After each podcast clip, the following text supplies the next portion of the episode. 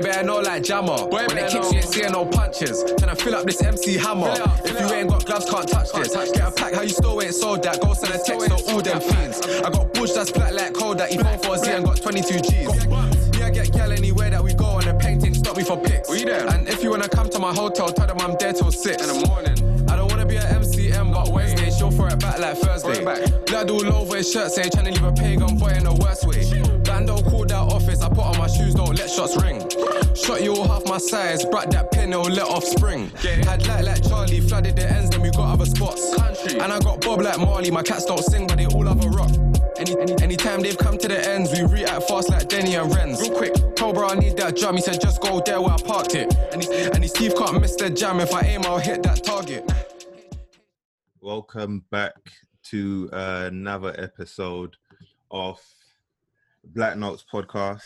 Um, I can't lie, personally for me, um, I'm gassed about this episode. Um, um, I know my brother will be gassed about this episode.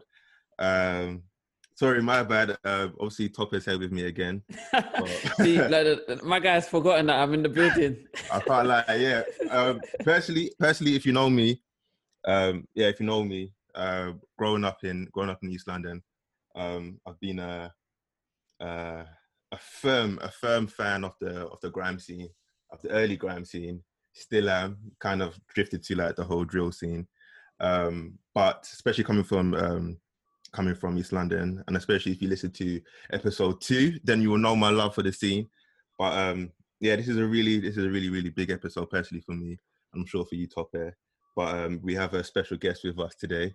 Um, Yes, we sir. have the the UK the UK legend, the Mm-hmm.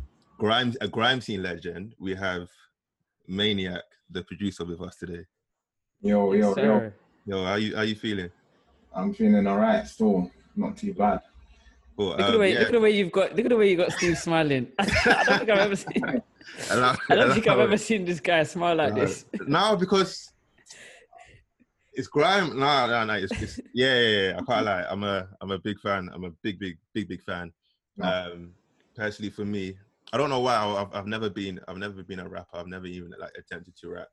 But like from a young age, I've always kind of listened to like the Maniacs, the Dot Rottens, uh, like producer wise, the Skeptas, uh, Fluke, Silencer, and um, yeah, I just feel like just listening to beats has kind of allowed me personally as a as a, as a young creative to kind of excel in in like the whole like career um not career creative development Mm. and um yeah so i'm without being like a musician it's kind of influenced me in so many ways. So having this episode here today um yeah personally i can't lie um one for the history books personally for me. Yeah. it will be on my cv but um yeah man to to to um introduce the show like i said um i've got a topper with me today. Uh we've got the producer maniac with us. Um we'll be going through um i guess going through his career and kind of going through and trying to understand like his current view and his current stance on the on the uk scene not just the grime scene the uk scene as a um as a as an um as a whole um so Mhm. personally for me um the best place to start is obviously the beginning um when Top had sent this to me saying that oh, we actually managed to get Maniac, I was I was personally gassed. Um, so then I start I started going through like um like obviously like your first few like your first yeah your first few like main main beats personally to me that like your first main beats, and then I kind of realized that you started off when you were when you were 16, and for me um yeah for me understanding that was a bit was a bit of a of a of a mind of a mind I was mind blown. Um because I felt like at, at that age and at that current era, um, everybody wanted to rap. Everybody wanted to be an MC. Everyone wanted Ev- to. everyone had a 16. Everyone had a 8 bar. no talk. Everyone had bars on their. Everyone had bars on their phone for sure. You have you have beats and then you have bars.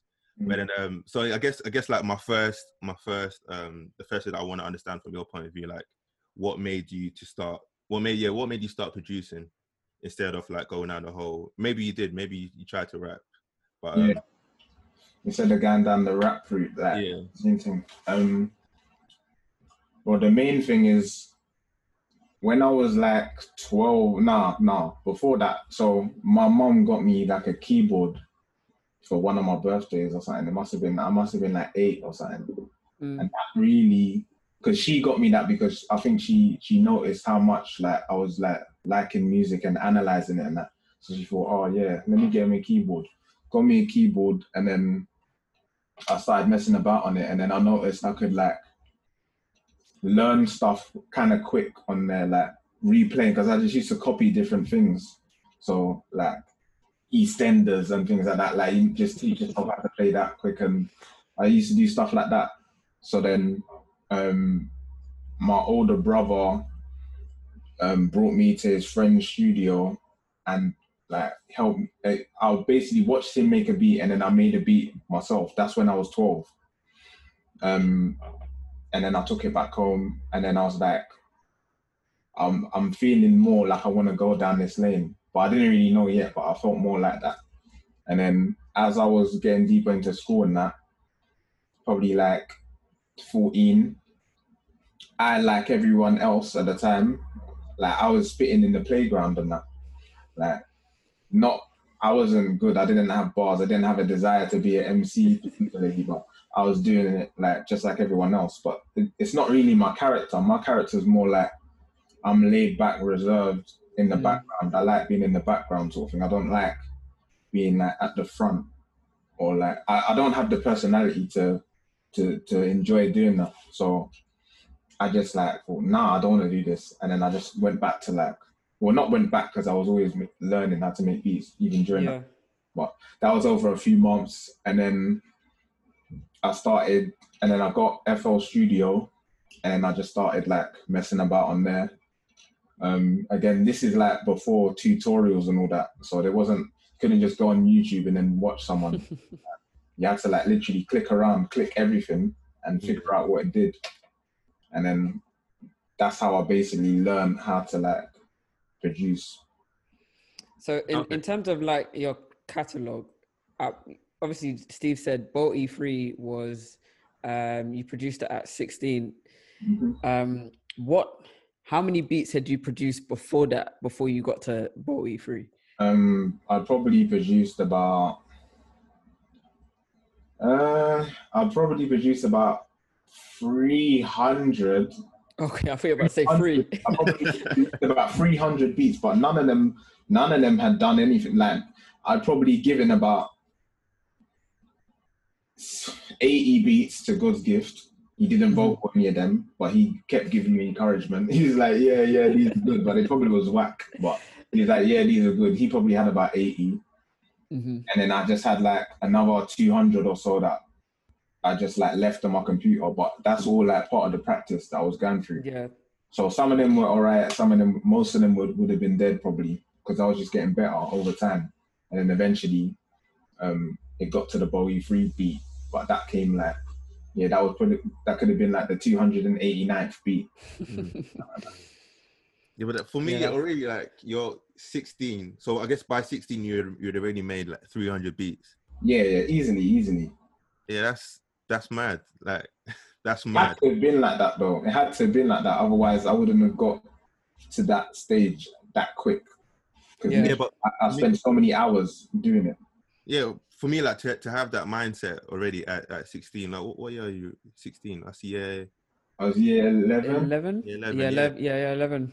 Yeah, yeah. for me to have yeah to have that mindset to have 300 beats to your catalog, whether they're good or not, by 16, that's that's mad on its own. That's yeah. real mad on its own. Yeah, mum bought you keyboard when you were 12. So yeah, is it a case where you you know how to play the keyboard by ear, or is it more so yeah you just know what sounds nice and what kind of goes together yeah. no i can't i can't play the keyboard um i can play the keyboard if i've got it if i'm if i'm with a keyboard for a long enough period of time then i'll remember what to do like my fingers will sort of go where it makes sense but mm-hmm. again because i ain't been taught it's been it's like mad unorthodox. So there's I'm I'm probably doing a lot of things wrong when I'm doing that. But I don't really go near keyboards. All of the beats that I've made, they wasn't made using the keyboard. They were just like I draw in the notes on the computer. Okay. Like using the mouse sort of thing. So I don't really um use keyboards and that. Okay. Okay. So then what goes what goes into like when you're when you're making a beat or making up with a beat, like what's your what's your thought process? because I feel like you're um, for like a number of years, uh, most of your beat choices were like um, they had like an, an, an aggressive, like an like a dark a dark sound to it, and then compared to like now your beats, they're a bit more um, yeah, it just comes with like comes with like a different a different vibe, a different feel to it.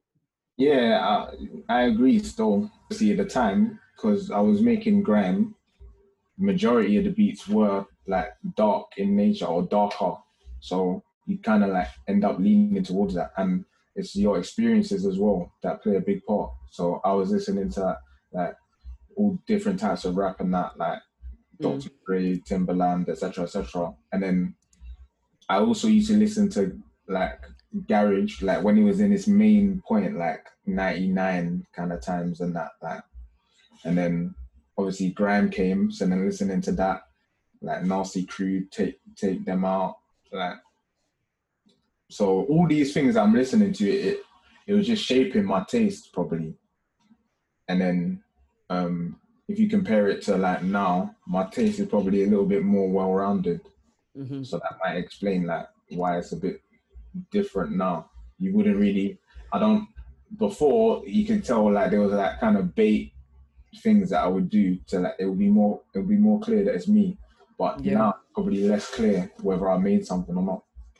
Yeah, because I think I was going through like your production. So I was going through like the early stuff. So yeah, going back to like the grime days and then kind of like coming into more recent days. And I, I heard Hold Me Down. And I was like, wow, this is a curveball. Yeah. I was like, how, me, I was thinking, how did he know how to do this genre well, if that makes sense? Because generally, like if you're if you produce grime or you, you produce drill, you just stay in that kind of pocket. But Hold Me Down just kind of se- seemed like a, a left field, but it was still like very well produced. Yeah, no, thank you. Um, there's even that, like, I had to, before I started doing other genres, um, there's some people like even involved in grime, like, um, for example, like Logan Sama, who's my friend, that's my guy. But I even had to convince him that I'm not just like a grime producer. Like mm-hmm. I consider myself to be a good musician. Like um and I can do things if I practice anything long enough, I feel like I can figure out how I should do it. Yeah. So that's what I was trying to get across to him. But um I don't mean to single him out, but it's just he's the strongest example in my mind, isn't it? Because he really wants like grime to prosper sort of thing. So where he's looking at me as um, someone that can help grime be stronger, um, he would encourage me to make um, grime beats whenever possible or make more grime beats. This is in recent times sort of thing. And then yeah. I was saying to him, I'm more than just that. Like, I don't want to just do that. Um, and then obviously, as time went on, he could see that I've, I've made that type of beat, that type of beat, that type of beat. Hold me down is like I'd, I'd never made a beat like that. Well, I've made beats like that, but they just didn't end up getting used. That's the yeah. thing as well with producers. You can make a thousand beats, all different types, but people only know the ones that get used. Like, mm. So it wasn't even a thing where um, of my my production experience was completely limited to making grime. I, even when I was doing grime before, I still listen to other stuff and dabble in it. It's just that grime was my main thing. Yeah. That's all. But I consider myself to be like well rounded production wise. Yeah. But it took, it took a lot of practice. I can't lie. It took a lot of practice to get myself to the level that I thought was of a good standard. Yeah, fair. I think coming from a um, coming from a selfish point of view, um, I can understand. I can under, I can kind of understand where where Logan was was coming from. So yeah, personally for me, I felt like um, grime was for a number of years. Grime was at a certain level, and I was I was more than happy with it. Like the the production that was coming out, like the type of videos, the the collabs, and then I felt like artists started to kind of experiment a bit, and it started. I think that's that's at the beginning where it started to kind of go left, and then I heard um, the track you produced for for Brotherhood um, with AJ Tracey fighting, and then that just kind of made me realize that um, yeah, it, just, it, kind of just kind of made, made me realize like how much I kind of missed those type of tracks and those type of beats. Mm. And I think even for for AJ himself, like being at the he, he was already, was already kind of kind of established, but he was like on his way to kind of being to where he is now. And Yeah. hearing that beat and hearing him jump on a jump on a track like that, it just kind of made me realize that like yo, like that's like that's where my heart is. Like that's where like that's the type of music that I miss and I love so much. But then I Mhm. guess for like a producer as well, as much as artists want to experiment, you also kind of want to broaden your your horizon as well. So um, yeah, I'm I'm not too sure how you, how you felt how, how you feel about like the scene now or where it's going, but I guess um, are you still kind of tempted to kind of go back and make those type of beats, or are you kind of happy with where you're at now? Just being Yeah, no, I'm happy. Where I feel about the scene now, I think it's way below the level like that it needs to be subpar. The grime scene is like subpar in like all respects, my opinion, innit? Like, Stevens cut, boy. Yeah, like, I I, I agree. I think I think that, yeah, I think that's facts. Like you don't really have like people that you can point to that are pioneering the grime thing. Yeah, no, this is what it is. Like, I talk about, I talk about this on the phone to different people. Some of them are in the grime scene as well. Sometimes they ring me just to have a, a chat about stuff, and they ask me what I think about the scene and why I think it is the way it is. And then the only way I can break it down to them is like try to, like, well, why I feel the way I feel is because like when I was coming up, I could like easy, I could easily see like people around that was like doing mad things. Like even I can I could. Do you remember when Logan had a show on Kiss? There could be on a Monday night. There could be a day when Skepta's there, JME's Mm. there, Ghetts is Mm. there. Bear man, like Wiley's there, Kano might be there, like, and that's one set. Like Yeah. that's at one time, the same day. Like, and now, like, who do you look at? Mm. who do you look at for that? Like all the all the greats can't be locked in one era. Like they can't be locked in one generation. Yeah. There's some that came after. Obviously, there's the next age group down, which is like the P Money kind of age. P Money, that's such a li- uh, Chip, Little D, like Yeah. that, the next one. But then the further you go, the weaker it gets. Which is like that's not really how it's meant to go. Yeah, I, f- I feel like it's that's just down to. I feel like it's down to to competition nowadays. Like, I feel like back then, obviously there was competition. They was obviously trying to compete with like the next MC, but I feel like now it's more like the competition is more like it's more it's more serious and it's more real, and maybe people aren't more um um open to to collabing with someone from like a from like another area or so or so. And I feel like that's that's part of the um that's part of the that's part of the issue. So like you mentioned, like all those MCs being in the same room. Personally, for me, the last one I can remember is the um, the when Skepta "That's Not Me" remix when they did it on uh, BBC 1Xtra. One extra. Yeah. yeah. 1Xtra. That's the last time I saw. I personally saw so many big artists, big established artists in the same room, just going back to back. Um, I don't even see that with like the the, the younger generation these days. Um, unless you go to like more more pirate radios, but um, yeah, yeah, I feel like that's that's that's part of the issue, and it's, I'd like to see a change, but I can't I can't see it going back. I feel like they're always No, going to keep. it, it starts with the youth. It starts with the younger Yeah. Yeah. Like, so if you ain't got them, then you ain't got nothing. Like when when I was a teenager, the people that was in my age group was like Chipmunk, Griminal, and that Ice Kid. Like you can't even really, you can't name anyone that's a teenager, and you can't name them three. Like you can say people like Easy are doing their thing. He's doing well, like himself. But like other than that, like it's such a big challenge to name people. Like Yeah. Chip was doing, he was on Mad Smoke at like 16, 17. I'm not saying everyone has to be on Smoke at 16, but there should be some people that are like under 23 or something. Like surely, because in drill there I was are gonna say. I was gonna say, do you think that that's because like yeah, a lot of the younger lot are now on drill. So if you look at like mixtape madness, um, and all of like the freestyles that they put out, you see like a lot of young people just riding over any kind of drill beat.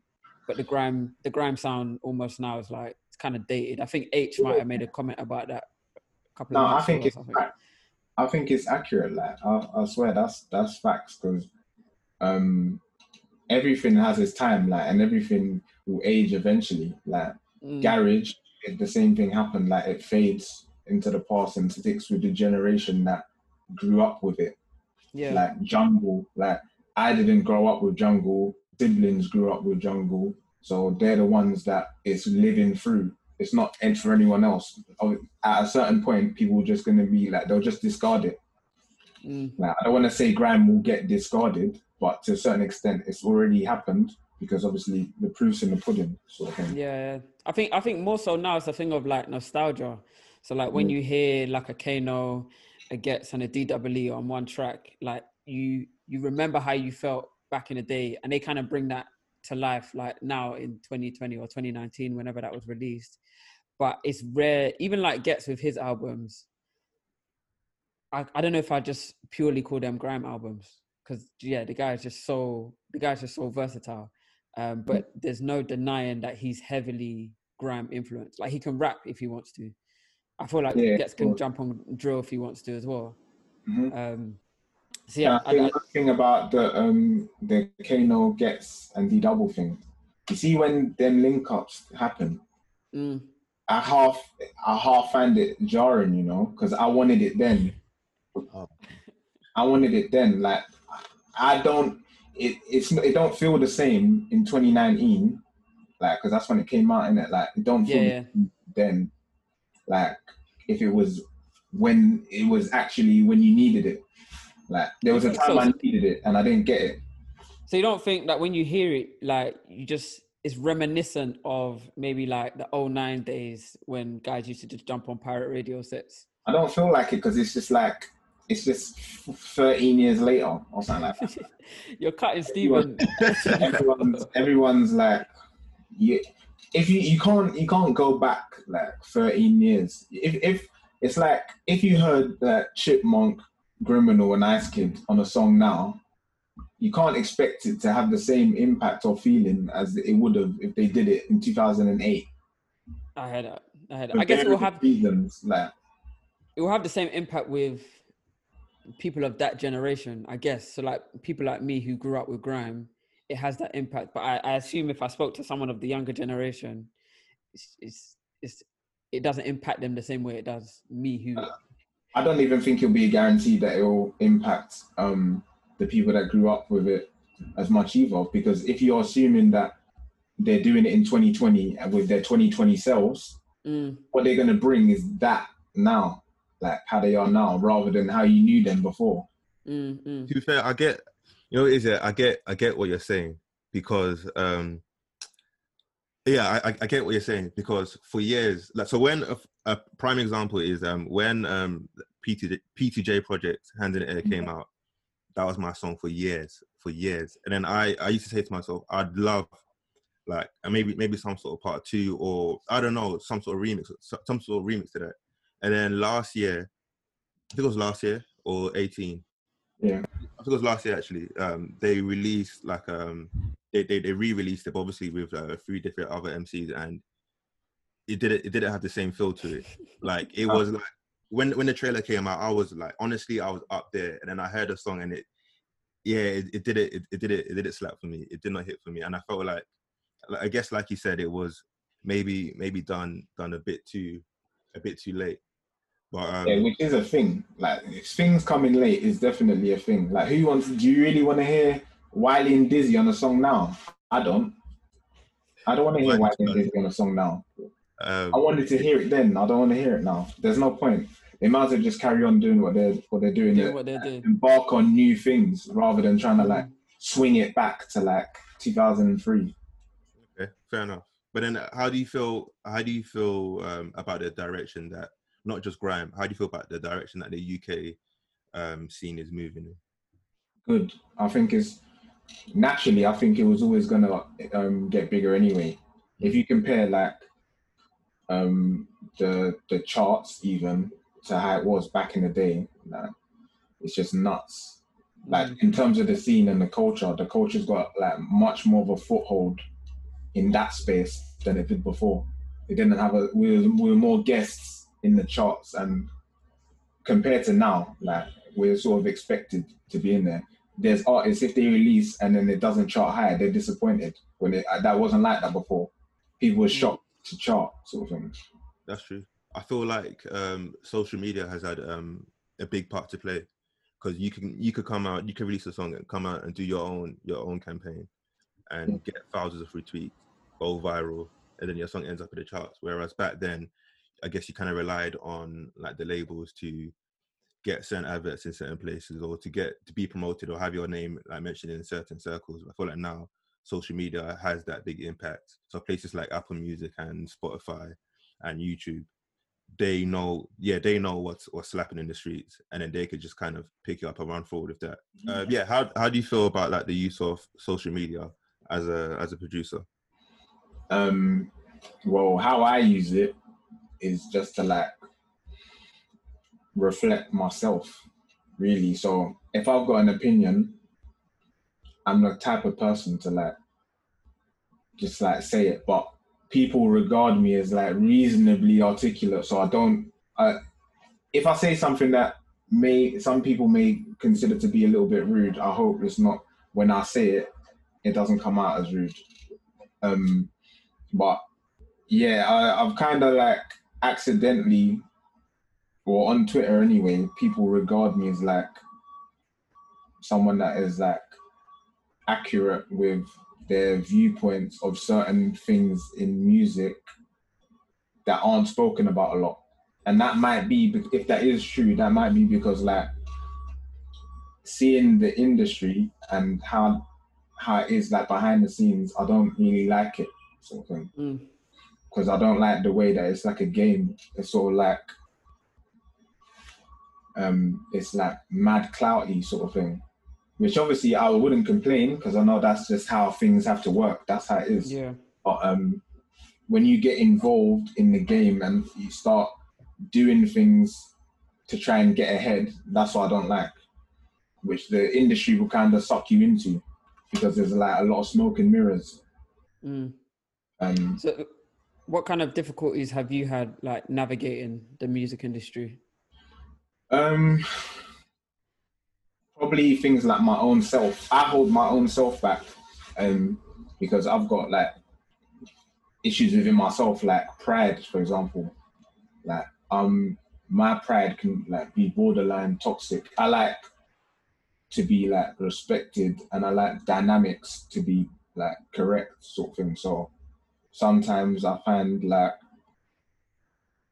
artists because there's like a sort of dynamic between the producer and the artist like the producer's here and the artist is there there's a lot of artists that through no fault of their own that's just the way that the, the, it's patterned already that they look down on you just because they're an artist or a bigger artist or whatever they won't see you as an equal sort of thing when two people come um, and work together to create yeah. a product which is a song but they see it because it's like a but I know why it's a it's a rap MC led thing. The artist is the star sort of thing. So they subconsciously take that in and look down on you by accident. But I don't like that.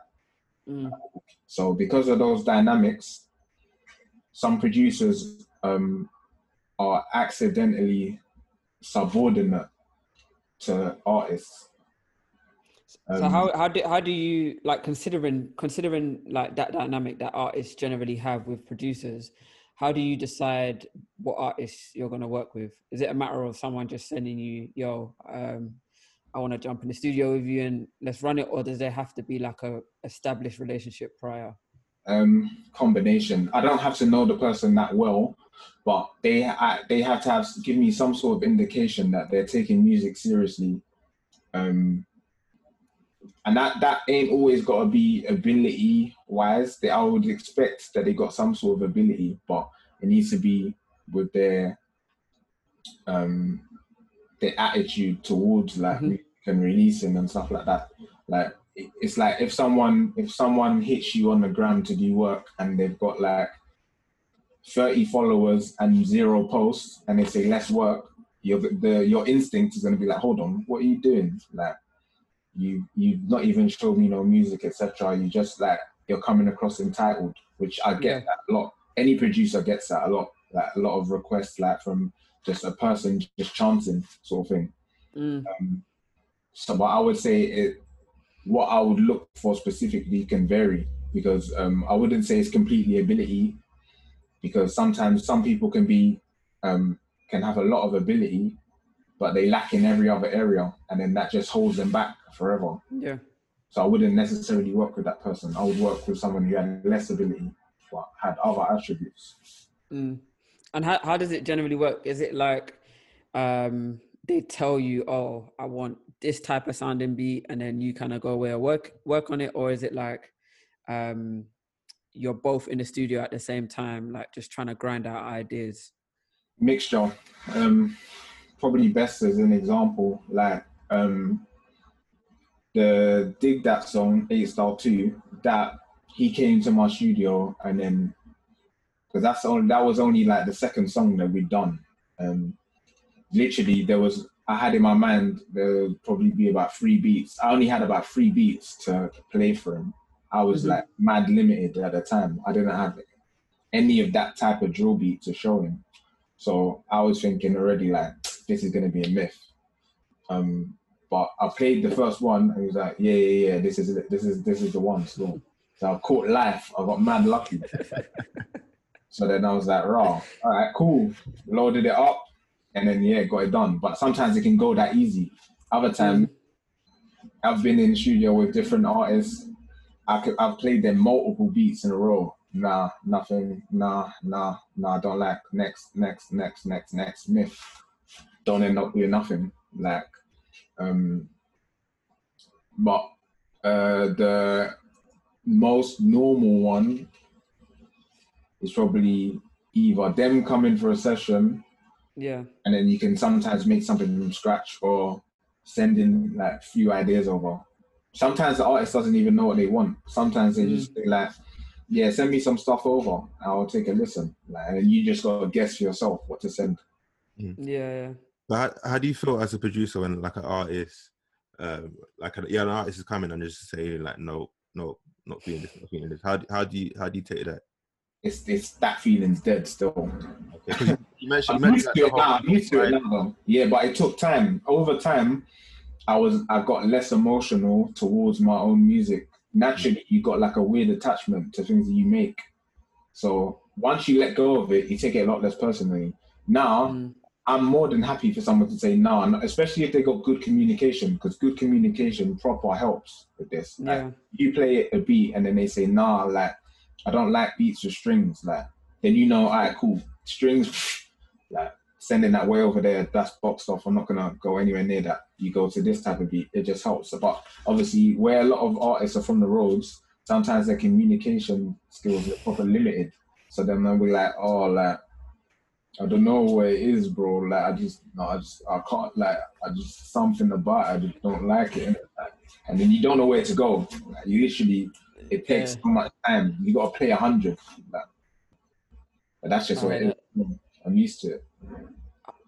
Also, uh, like going back to like the business side of things, how do you guys determine the splits almost? So um, yeah, you mentioned artists kind of being up here and looking down on producers. Um, do you, do you have like a set thing of okay, like if I make you a beat, this is my percentage? Um, yeah, like I've got, yeah, I've got a set, I've got a set fee um, for artists, um, and I also got the option for certain artists to do a swap um, so I wouldn't extend that to every single artist. I'd only extend that to certain artists. If they okay. want to do a swap, then they forfeit the fee. So what would, what would a swap entail? So I might give them a beat. They mm-hmm. give me a song that I can do something with. I can release, or I can get their verse and then pair it with someone else's verse that I've got and make a song from that. So it's almost like a trade-off in one sense. Yeah, literally. And wow. is that just down to um, like an artist that like is like a personal like a personal fave artist that you kind of pick, or literally just depending on on on who whoever comes in? Combination. There's some people that I may be I may just genuinely genuinely like more as people. So I might be more open to doing a swap with them because I like them more. But then there's some some situations where even if you're the best artist, if you don't even have um, a, a market that I can directly put your song towards, it's going to be less likely that I'll take the swap because it's harder to work the song when mm. I, I take it. So for that type of artist, it might be a case of I'd rather defeat. Um, another option are is um, just a split, so percentage splits of the song. Um, there's different ways. It, it it kind of depends on just how the negotiations go and what the artist prefers. Mm. Well, so then, um, what advice would you give to like an um to like an up and coming producer? Like how how should they get how should they get set up? How should they how should they pattern up their whole their whole business? Um, depends if they're doing leases and things like that or not. There's all sorts of different types of producers. There's a type of producer like um, I don't know, like Chris Rich or someone who does type beats on YouTube, but would also do exclusives as well. But then there's a type of producer like Jae5 or GA or someone who doesn't do type beats and just does exclusives, which is the traditional way of production. The lease culture is more new. But yeah, I, I saw I saw you I saw you tweet about that like um a couple of weeks ago. Would you be able to like expand a bit more on like just what um, goes into leasing producers leasing their beats? Yeah. Um so basically the a lease is um a producer makes a beat and it's mm-hmm. almost like you rent the beat out. So an artist can use your beat artist A can use your beat for a fee which will be lower than an exclusive. It might be like sixty pounds. Artist A can use the beat. Artist B can also use the beat. There's nothing being broken. No law or code or anything has been broken. That's completely fair for them to do. Um, if it's an exclusive, it's just for that artist who purchased the exclusive rights to that beat. Yeah. Um, and that tweet was inspired by all the people that come to me and um, ask me for beats, but expect the fee to be the same price as the lease. So that's why I was encouraging um, up and coming artists to basically be smarter, like, and not try and approach producers for exclusives, um, and maybe look at leases first. Because if you ain't got a foot in the game, you're gonna need to save yourself more money. So yeah, you doing a lease, you can you, you're better off doing ten leases until you blow and then get exclusives. Why would you get ten exclusives that are probably going to cost you ten bags, then just be down, and you don't know if any of them is going to blow you up. You're better off just using the exact same um, beat types, but just leases. Is that something like that is? Um what's the word I'm looking for? Do a lot of producers in the scene do that nowadays? So like if I if I want if I was an artist, okay, I know I know Maniac does it, but can I produce can I approach someone else and say, oh, like can I lease a beat? No, because there's going to be a selection of producers that don't. I don't do lease um, productions Like most of the people that you would consider industry producers tend not to do um, um, lease beats or type beats or whatever. Some do, yeah. but it's rare. Like ten percent probably do. Um, it's mostly young up and coming producers that do type beats and lease beats because they've they've come up in a culture where it's the, the norm, whereas some of the um, producers from a time before that wasn't the norm. So, mm. a lot, well, I can't speak for them, but in my on my end, I couldn't make, well, let me not say couldn't. At this point in my life, I feel like I can't make a J Hus and Miss type beat because I feel like I'm shapeshifting into Jae5 and Steel Banglez, which I don't like the idea of that. Like, I'm me, I'm maniac sort of thing. That's the way I think. I'm me. How can I shapeshift into Jae5? Like I'm meant to be my own kind of thing, sort of thing. Mm. Um, that's that's my reason for like not doing type beats. Mm. So how how do you feel about about producers collabing? Um, I think it's good. I don't. I, I I'm not a collaborator, but again, these are things that I need to like work on. I need to get more open with collaborating. Like I'm the type of person where because I've been making my own beats for so long, mm. and when people even give me props on something I've done, like oh, like that melody on that beat that was cold. Like at least I know that I actually did that. Whereas the collaboration thing, it's a bit nuts. You might have just done the drums, and you might have added a hi hat. People are telling you that melody was hard, and you're like, oh thanks, bro. It's nuts. You even did it. Like, yeah, that one's a bit tight still. So what is there is if you if you were to or if you had an, an, an idea of like is there any producers out there that you feel are a maniac and so so collabing uh, collaboration would be would be sweet? Um uh yeah like there's people that i've even like privately um been in studio with and done a couple beats with like there's like five beats i've done um a couple beats with five before. Um there's gen generally I need to like feel like I've got some sort of relationship with you, or like I know that you're at least cool. Mm. Like, mm. Generally, because there's like a lot of fruity producers out there. Some people do like some funny stuff. Like, yeah, to fair, across the board, like you make a beat with someone, next thing you know, they've sold it. Like, it's nuts. And then you don't get your cut. Basically, you don't get your cut. Like how did you how did you learn how did you learn the business side of things? Because obviously like when you started um i don't know whether there was as much of an in- infrastructure. But obviously now that like there's so many things that you've even mentioned in yeah. terms of leasing beats and splits and percentage. How did you come to learning that side of the industry? I think just trial and error like i clocked that i clocked kind of quick that it's not really the quality of beat that gets you further it's more your branding. So, like, it's not just beats. That's with anything. Like, it's your branding. It starts with the quality, mm-hmm. but the brand is way more important than the quality. That I could make ten beats and they could all be five out of ten, but if I put a person's tag, let's say someone who's popular right now, there's a lot of popular producers, M1, Ghosty, Banglez, Jae5.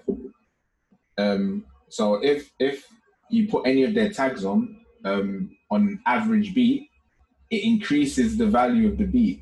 Even though the beat hasn't got better, the value of the beat has got better because it's attached to the tag, which is the brand of the producer. Because that's yeah. trust that's been built up over time the artist listening to it will subconsciously think, even though I don't fully like this beat, this guy must know what he's doing.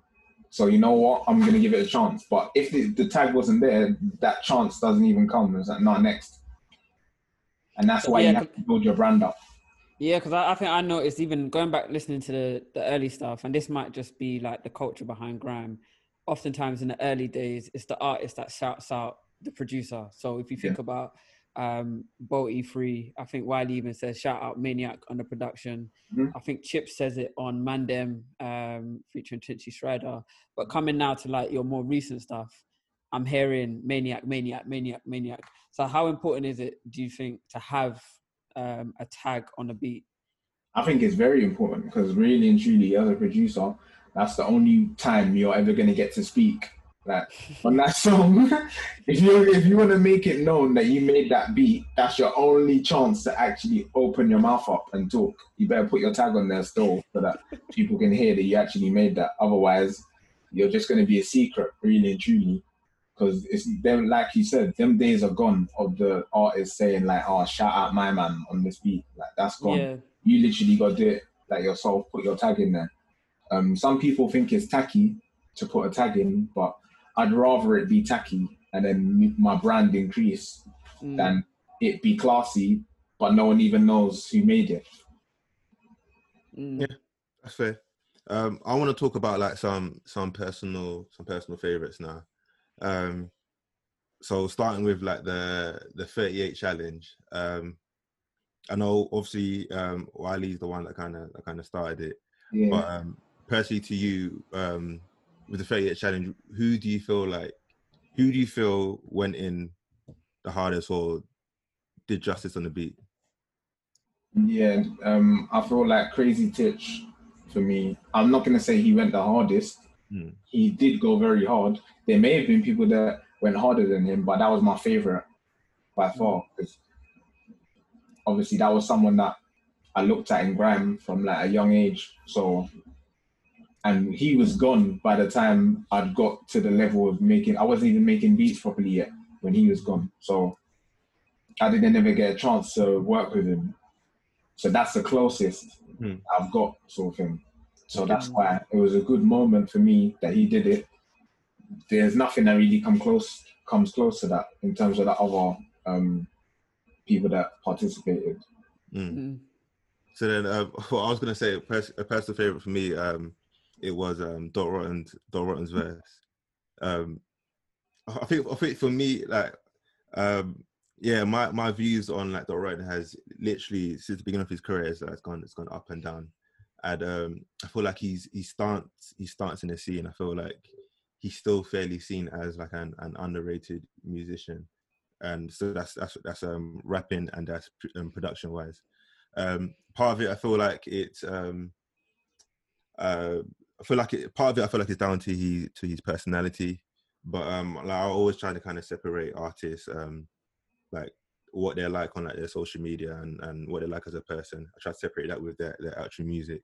Mm-hmm. Um, so then someone like like Wiley, um, coming from coming from Bow, um, what was what was like what was he like um what, what was his influence like around around that Bow that Bow area and that current era in in music wiley's yeah it's hard to say because you see our eras they're so different like wiley i wouldn't really see what them times i wouldn't really see wiley in Bow that much um just about because one he was like already big that them times he was big already um, to our age groups were so separate that mm. we would never be with each other ever. Like, um, I live near his younger brother, Cadell. Yes. So I would see him come um, to like the area um, quite a lot.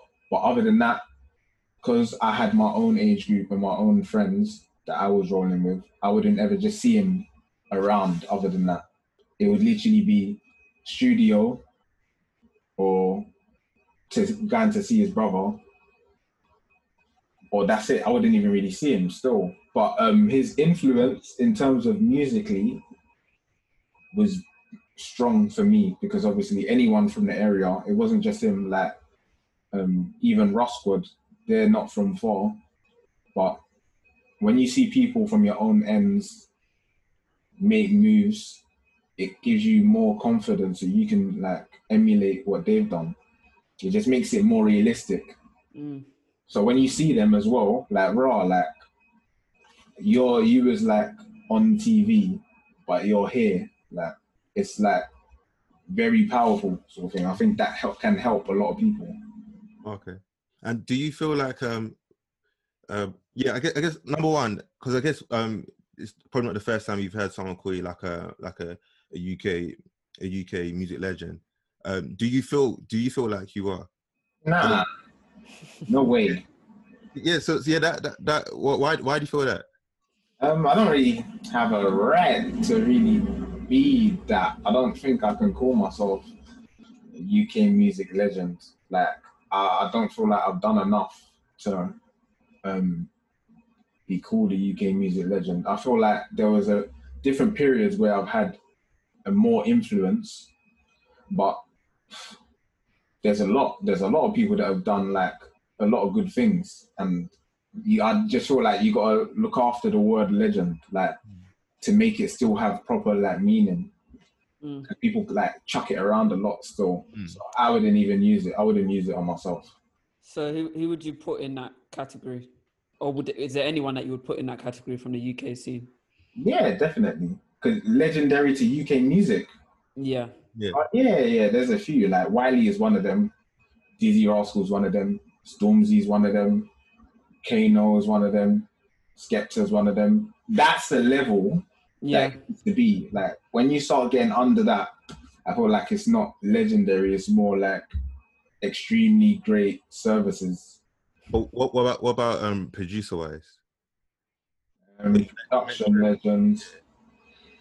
Um, I've got like personal legends, but I don't know whether I can say that they're UK music legends, like producer wise. Um, like DaVinChe for me is someone that um, I grew up listening to. Is one of my greats. Can I say he's a UK music legend? Maybe not. He's my personal legend, but mm. I can't say that he's a UK music legend because I feel like it takes a lot to be that.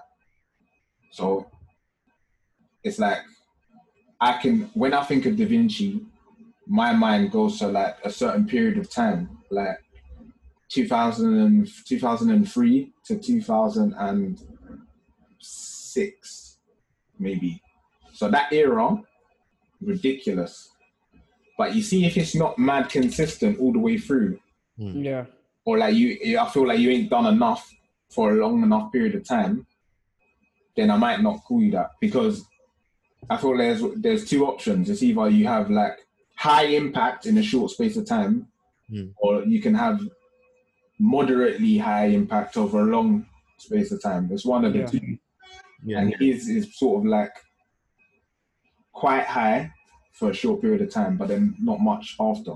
That's mm. why I know I broke it down like mad scientific, but that's my thinking in terms of like. No, like, no, it, it makes sense. Well, so if it's not if it's not the word um, the word legend, it, it at least has to be an, an, an icon. So like that's one of mine. Da Vinci is one of mine. That's yeah. DaVinChe, Rapid, yeah, even yeah. Like they're people that I looked at and thought these men are all cold. Like and they're colder, I, especially where I was at the time. Like mm. I was, I was nowhere near good enough. Like, but they showed me a level where I wanted to get to. Mm.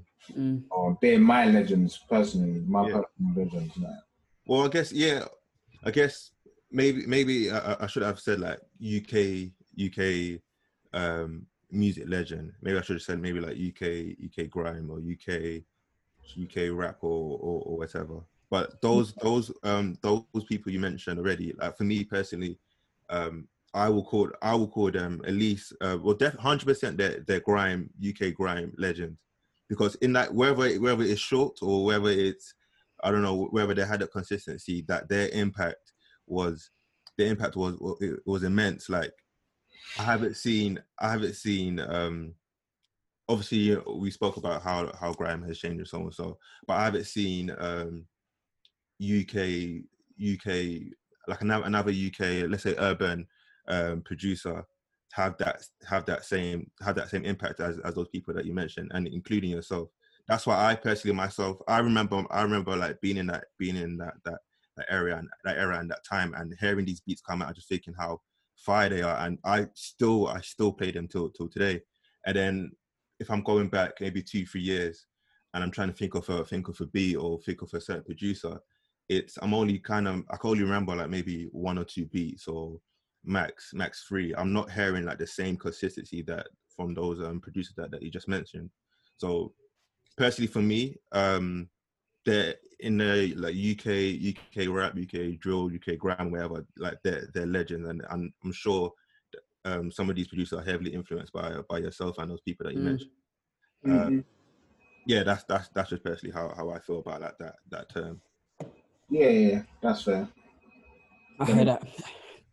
Um, well, we want to thank you for your time. Uh, you, as as Steve has been smiling this whole way through, you didn't have to do this, and in his eyes, and I'm sure many eyes of like people who have that who listen to grime, who grew up on grime, like um, your your productions have been instrumental, and then even now, like just what you're doing in the drill scene.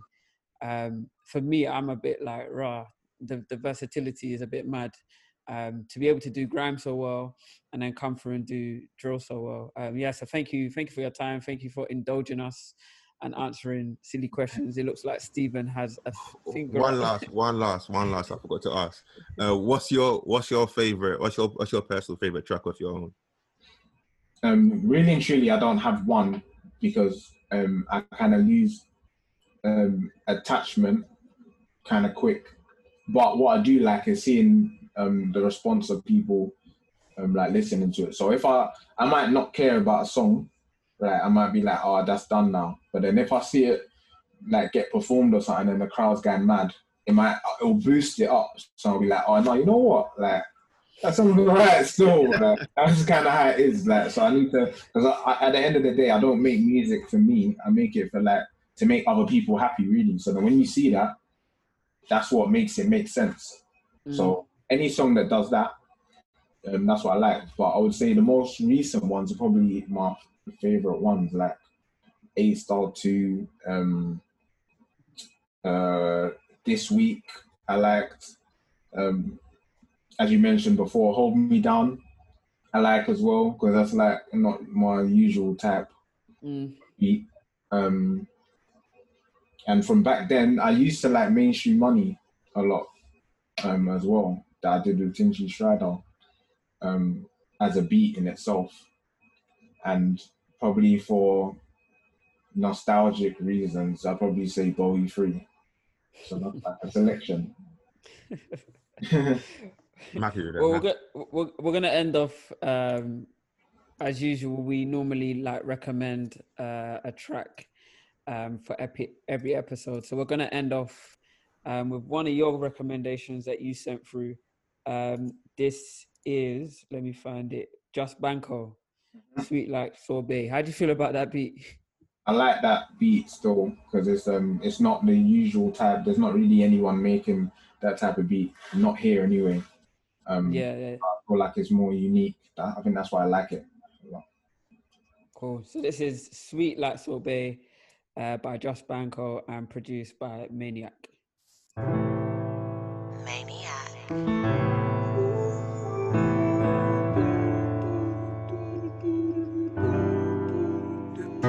Kill, kill like Wu Tang. Put, put it in the nose if you feel bangs. Said he's going slow, give him two grams. Then, then he came back like a boomerang. Sally and Yuri rang, whip it like Pootie Tang. Got screaming Gucci gang, Gucci gang. Clover from Peru, he Peruvian. Bitch brand new, she a Nubian. No Wi Fi, put a movie in. Maybe I could scoop you in. Maybe I could scoop you out. I'm pissed if no food's about. All these funny dudes about. It's crazy what they do for clout. Need boxes like I'm moving out. Ain't you read the news or out? Chilling with the babies out. One one series that we're cruising out. Oh. She says she's on the red. Okay, you can use your mouth. Oh. Sweet like sorbet. On my line, that's your bed. Still in the field like sports day. You can have it my way or your way. Packs in the doorway, packs in the hallway. You know the trapping is my forte girl. Foreplay. Yes, yes, yes. That was Sweet Like Sorbet by Just Banco and produced by Maniac. I'm assuming I should go next. uh, my track for this week. It was a tough one. I'm not gonna lie. I, yeah, it was a tough one. But I've gone with Youngs Teflon um, Survivor Stories because I'm a South Londoner and yeah, this just gave me old school vibes. This is Youngs Teflon's Survivor Stories Part Two. I have no idea who produced this, but um, I love it anyway. That's all.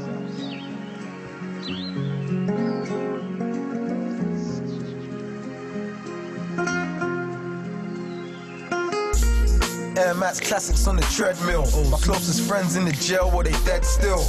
I miss my brother S, he was dead real. Sometimes I wish they shot him in the head still. Cause men of honor die young and leave a legacy. But cowards die a thousand times with no melodies. I drown my soul in the bottom of this Hennessy. I've been a rascal, I'm trying to be the better me. Three piece suits, 38s in the doobies roll. They can't tell if it's a wedding or a funeral. Had the Motorola sending cards like Yu Gi Oh! I go on dates same way I dress for studio. My big cousin, all he did was stay fly and rock. Take trips and get visits from the flying squad. We buy sticks, but pops told me I should ride with God. Hundred shot clips, you don't wanna try them up. I'm lucky Luciano in a silk suit. Pearl 45 looking like a milk tube. Before the YouTube, I was on cam. Had a roadie on my arm with a suntan. Now I got models on my gram giving poses. I tell them come around and split it like Moses. Only time my garden was community service. Trust. You still find me in the corner where the hose is. I'm living like a rock star, but I post alone. Huh? And I don't rap more white more than white Post Malone. Malone. He keeps going, he keeps going, he keeps going, he keeps going. Yeah, yeah, he keeps going. That's one of my favorite um, tracks from his Blood EP. So, Steve, It's on you. All right, calm. Um, You've had two heavy hitters, so don't don't don't come light.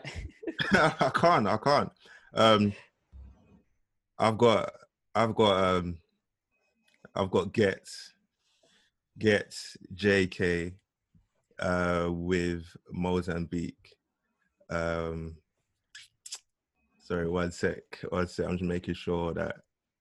Uh, yeah, this is Ghetts Jaykae and Moon Moonchown Sanley. I don't know how to pronounce Yeah. her name. Yeah. But um, yeah, with with Mozambique, you tried to come heavy with that track, but um, I'll I'll allow you. I'll allow you. But yeah, this is this is Mozambique.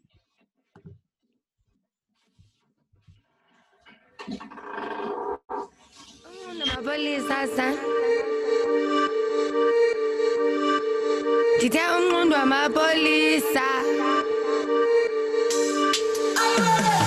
Yo, what's wrong with these nicks? Man can't tell me about these streets. Man never grew up near no damn beats. Man's got shooters from Mozambique. Shoot off Mozambique. So you lot roll in peace. But if you got something to say, do not hold in please. They say death comes in twat, so I do not roll in freeze. Are you lot dying to piss? Cause you look like you're old in. Pull up, pull up, stolen Jeep. Put up, put up, phone the police. Push up your boat and bleed. I heard they cook up the coke and leave. Man's going in there now. I'm just up the road indeed. I, I swear I search everywhere like I'm looking for phone and keys. Knife in the wind, coke and breeze. Wish your girl never saw that. Poor Candice. Four man deep, one felt froggy, they saw man leak. Run told on the young crow that week. All that week, all that's weak. Hole in your brain, you ain't got a thought that deep. Man, man think I'm missing a drop. What? I caught that clean. I don't know bro, I don't know Speak the streets bro, only way dog Cops don't know, pay the streets though Sell some real green dope Sell some real green dope Make some real mean dope I can't lie. I can't lie. I think I, I think I got you on that one. I think I got you on that one. Did you hear that? Did you- Oh man, I don't know if it was intentional. Sorry, it was produced by a Rude Kid. I don't know if it was intentional, but did you hear the um, I heard it. I heard it. I know what you're referring to. I see your Um, face. top three selected? I heard it. I heard it. I heard it. I heard it. I heard it. I heard it. You cheated because Ghetts is get. You know, Ghetts is my top two. Yeah, yeah, you went with um, you went with um, Young Seth um, Survivor Story. That's a that's a heavy hitter. That's a heavy hitter. I heard that. Um, I heard that. Um, but yeah, man, it's been it's been a good podcast. Um, once again, uh, thank you to Maniac uh, for hopping through. I know he's got a, a session now, so thank you for yeah. hopping through Yeah, and answering our questions. You did that quick though. You came back right on time. yeah, yeah, yeah. Uh, but now we appreciate your time. We appreciate your time. We appreciate your insight. Um, and yeah, it's been the Black Notes podcast. Love.